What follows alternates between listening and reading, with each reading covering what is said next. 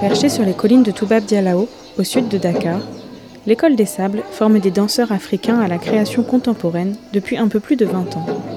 Devenue une référence, elle est l'œuvre de Germaine Aconi et de son mari Helmut Vogt. Germaine Aconi, c'est un peu l'héritière africaine du chorégraphe belge Maurice Béjart.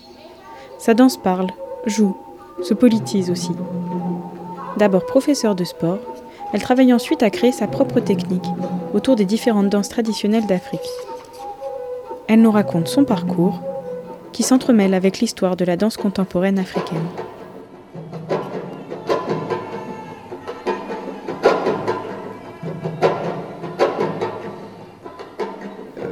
On m'appelait la folle parce que certainement euh, je dansais un peu pas comme les autres parce que j'avais l'habitude de voir euh, les arbres danser, euh, les choses danser, des choses dans la nature et, je leur disais, bon, est-ce qu'on peut danser comme un arbre? Ils disaient, ah, mais comment un arbre peut danser ou un escargot peut danser?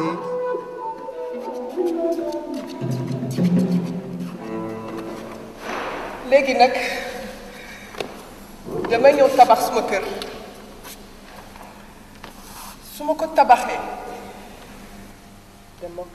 Quand j'étais euh, petite fille, euh, je dansais comme toutes les petites filles euh, au Sénégal euh, qui aiment la danse. Et euh, on, suit les aînés, on, travaille euh, euh, en les regardant. C'est un plaisir pour nous euh, de, de, faire partie euh, euh, des fêtes du village ou du quartier. Et donc, euh, euh, j'aimais comme toutes les petites filles danser.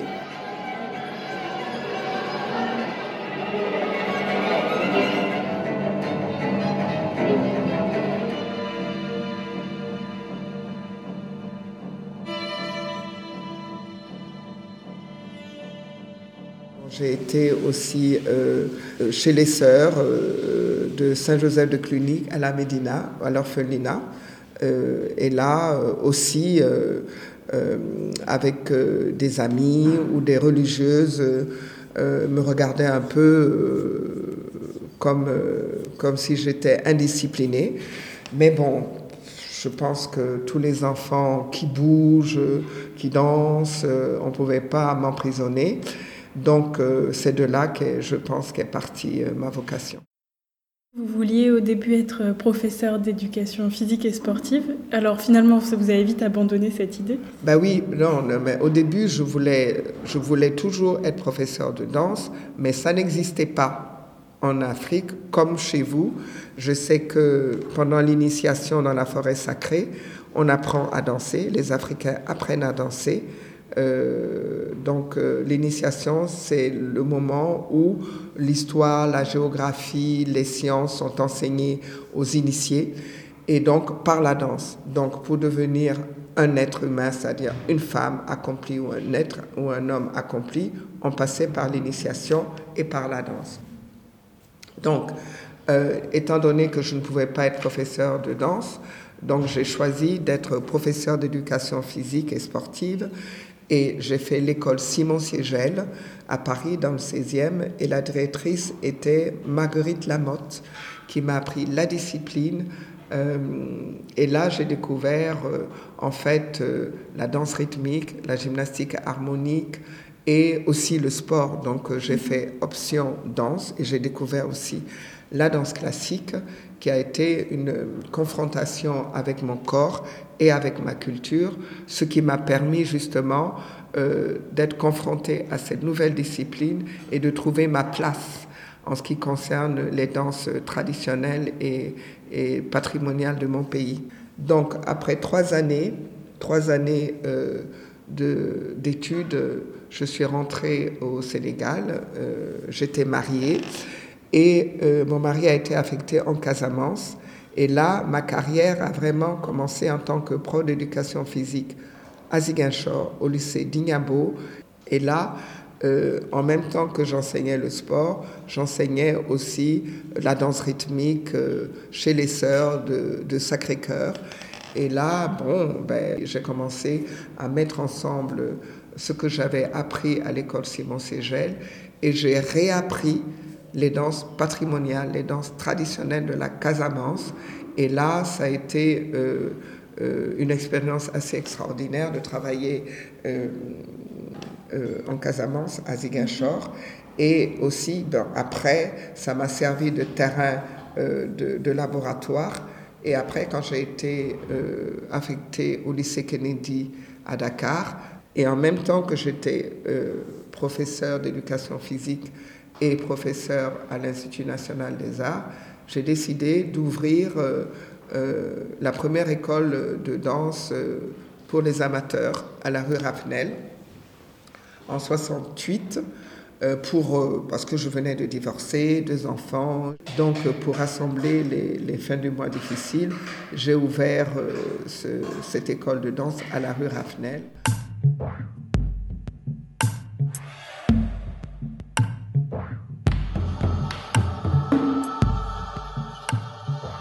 Et euh, voilà, donc euh, dans mon école d'amateur euh, à la rue Raffnel, j'ai continué à faire mes recherches, à apprendre le sabar, hein, parce que en Afrique, on dit qu'on a le rythme dans le sang ou la danse dans le sang, c'est du racisme, parce que c'est pas vrai.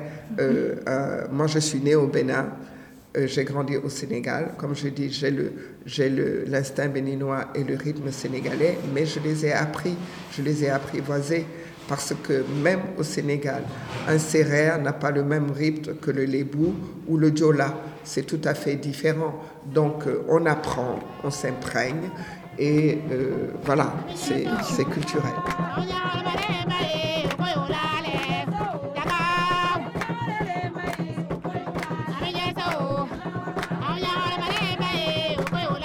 Moi, je trouve que les danses euh, sont liées à l'environnement. Et euh, un danseur de forêt ne danse pas comme un danseur qui se trouve au bord de la mer. Euh, par exemple, les, rythmes jola, je trouvais qu'ils dansaient comme des biches. Et euh, comme dans, la tradition, on est plutôt influencé, les danses africaines sont un, dialogue permanent avec le cosmos, avec la nature. J'ai fait comme mes ancêtres, j'étais impressionné ou inspiré par euh, euh, la nature.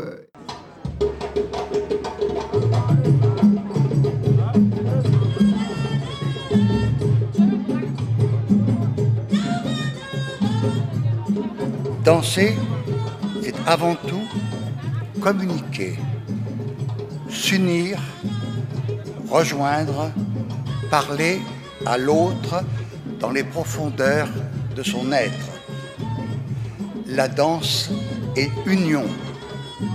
Union de l'homme avec l'homme, de l'homme avec le cosmos ou de l'homme avec Dieu. Maurice Béjart, 1999, discours du prix de Kyoto.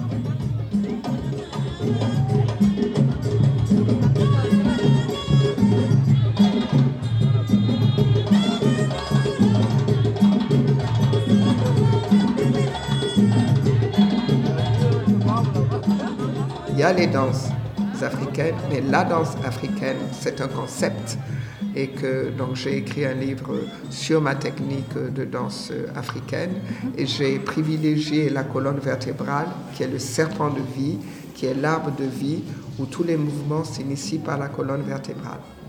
Parce que au Bénin, on danse avec le dos, et la colonne vertébrale. Au Sénégal, bien sûr, le sabar, on a l'impression qu'on est en l'air, mais il y a toujours l'ancrage au sol. Et l'essence des danses patrimoniales ou traditionnelles de l'Afrique, en un sens commun, c'est l'ancrage au sol et l'élévation vers le ciel.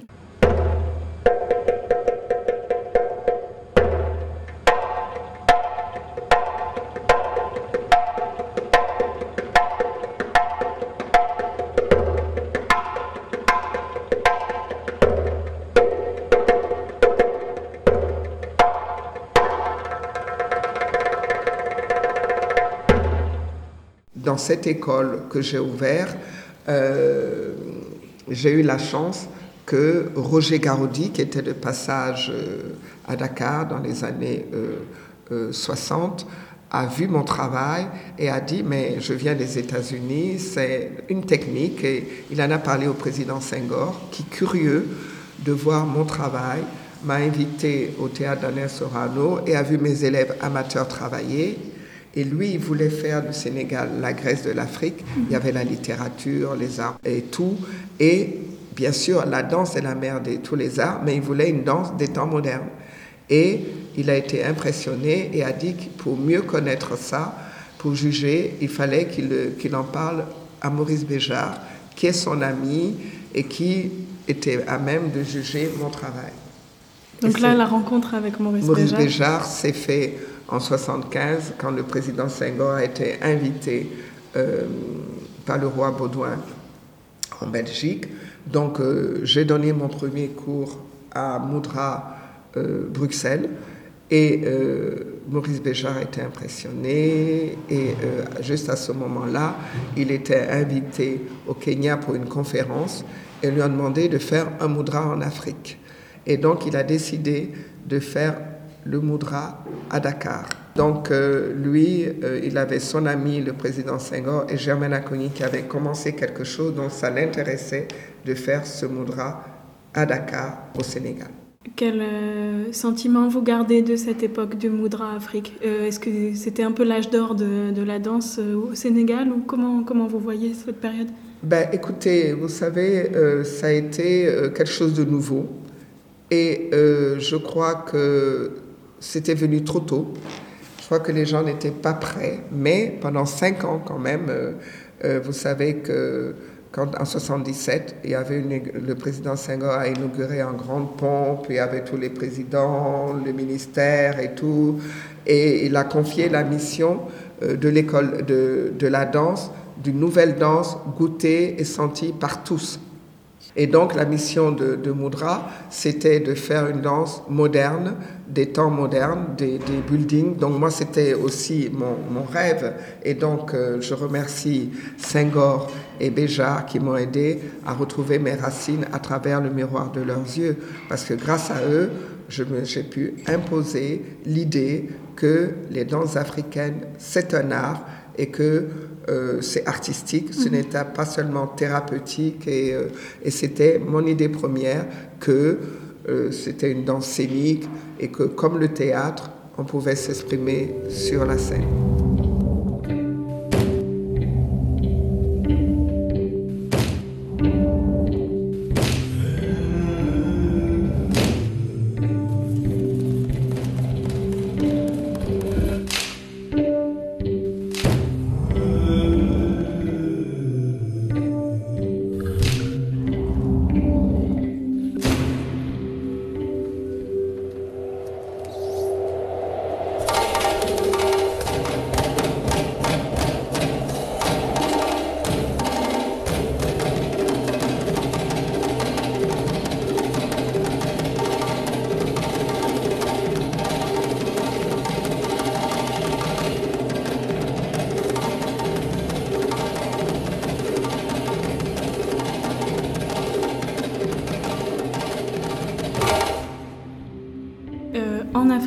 La danse contemporaine, elle semble s'adresser à un public euh, occidental, enfin là où elle se produit, comme euh, les instituts français. Voilà. Ça pose question en tout cas. De, à qui s'adresse la danse contemporaine en Afrique? Normalement, ça doit s'adresser aux Africains.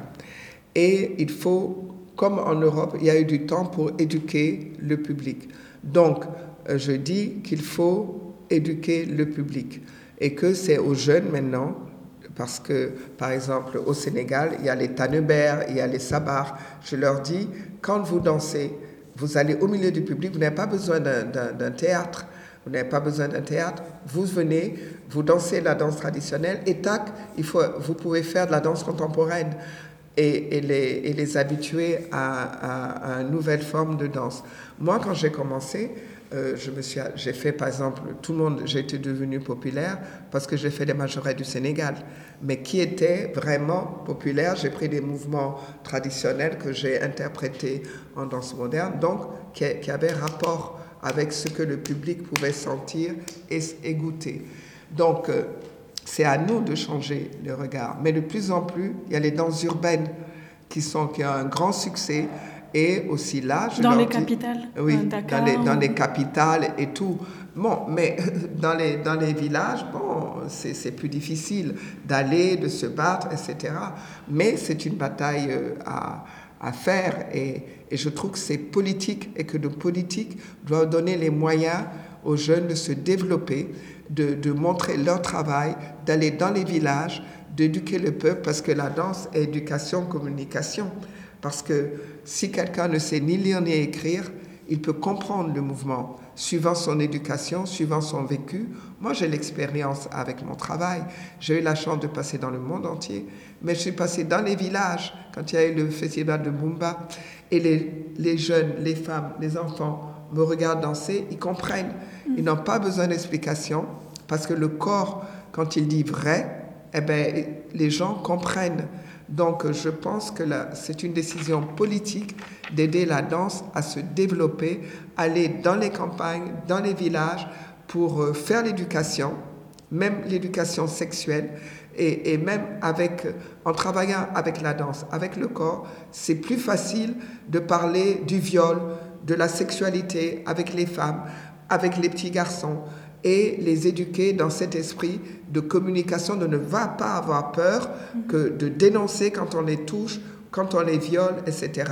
Donc la danse est quelque chose de très fort, mais j'ai l'impression que nos gouvernants ont peur de cette danse-là, La danse qui, qui, qui se politise en qui se fait. politise, voilà. Mm. Vous avez un rapport très politique à, à la danse de toute façon, enfin, avec vos spectacles sur le génocide rwandais par exemple, ou, ou Waxtan sur la... Wartan, oui, oui, oui, parce que, bon, je pense que par la danse, on peut euh, dire les choses sans les dire. On ne peut pas nous accuser d'avoir dit quelque chose ou fait quelque chose parce que nous ne parlons pas. Et je pense que l'art est fait pour équilibrer l'état d'esprit des choses et mettre les gens au fait des choses.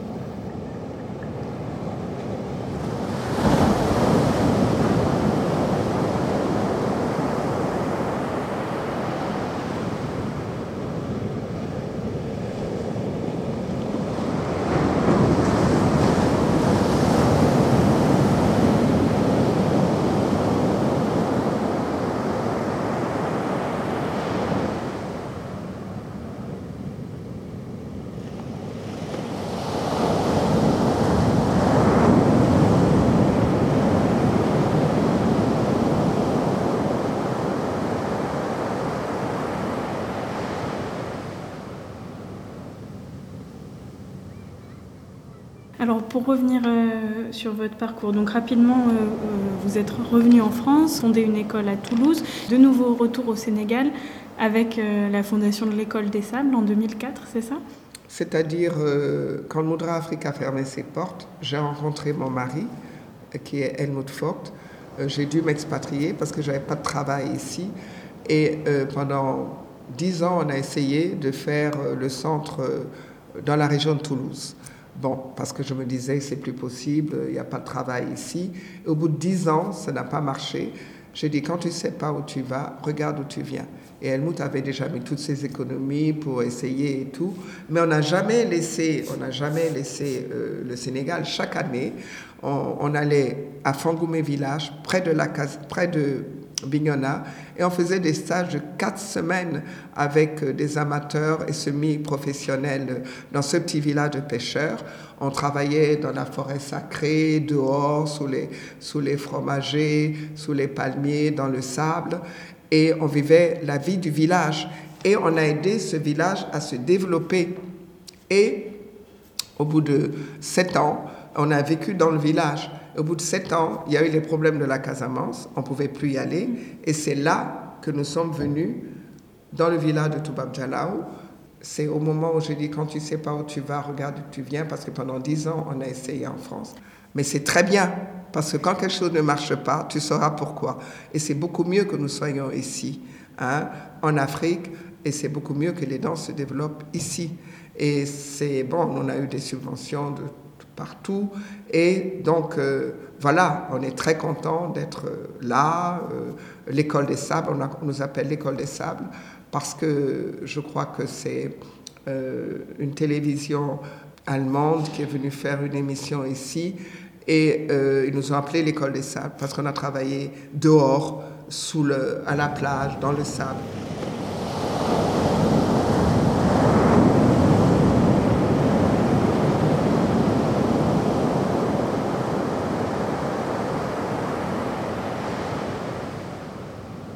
En 2004, nous avons fait l'inauguration et vous voyez, c'est un village de la danse où nous accueillons des danseurs de tout, toute l'Afrique, francophone, lusophone et anglophone, pour faire leur formation et les aider à affronter leur espoir par la danse. Alors aujourd'hui, c'est un peu plus difficile pour vous de chercher les subventions et de survivre financièrement.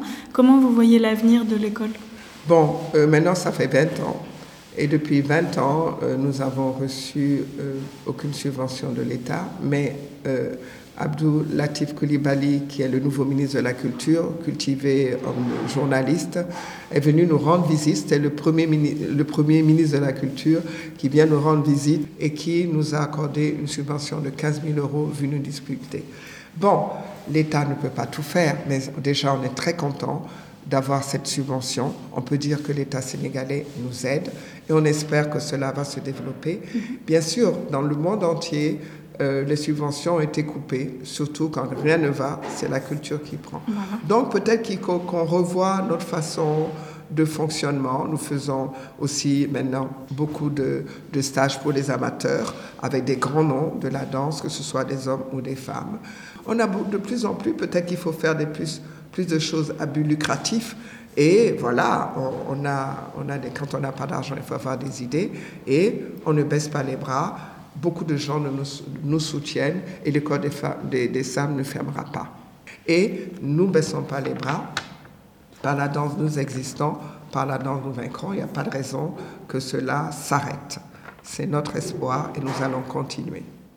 Alors vous-même, vous êtes un parfait exemple de ça. Vous avez presque 75 ans, non? Oui, j'aurai 75 ans au mois de mai. Et vous continuez à danser, vous continuez à monter des projets, vous donnez encore des cours? Je donne des cours, je danse, je, voilà, j'aime euh, partager et, euh, et euh, voilà, je vais continuer parce que pour moi, arrêter, c'est être rouillé, s'arrêter. Et bon, j'espère continuer et mourir au moment où il faut, en dansant.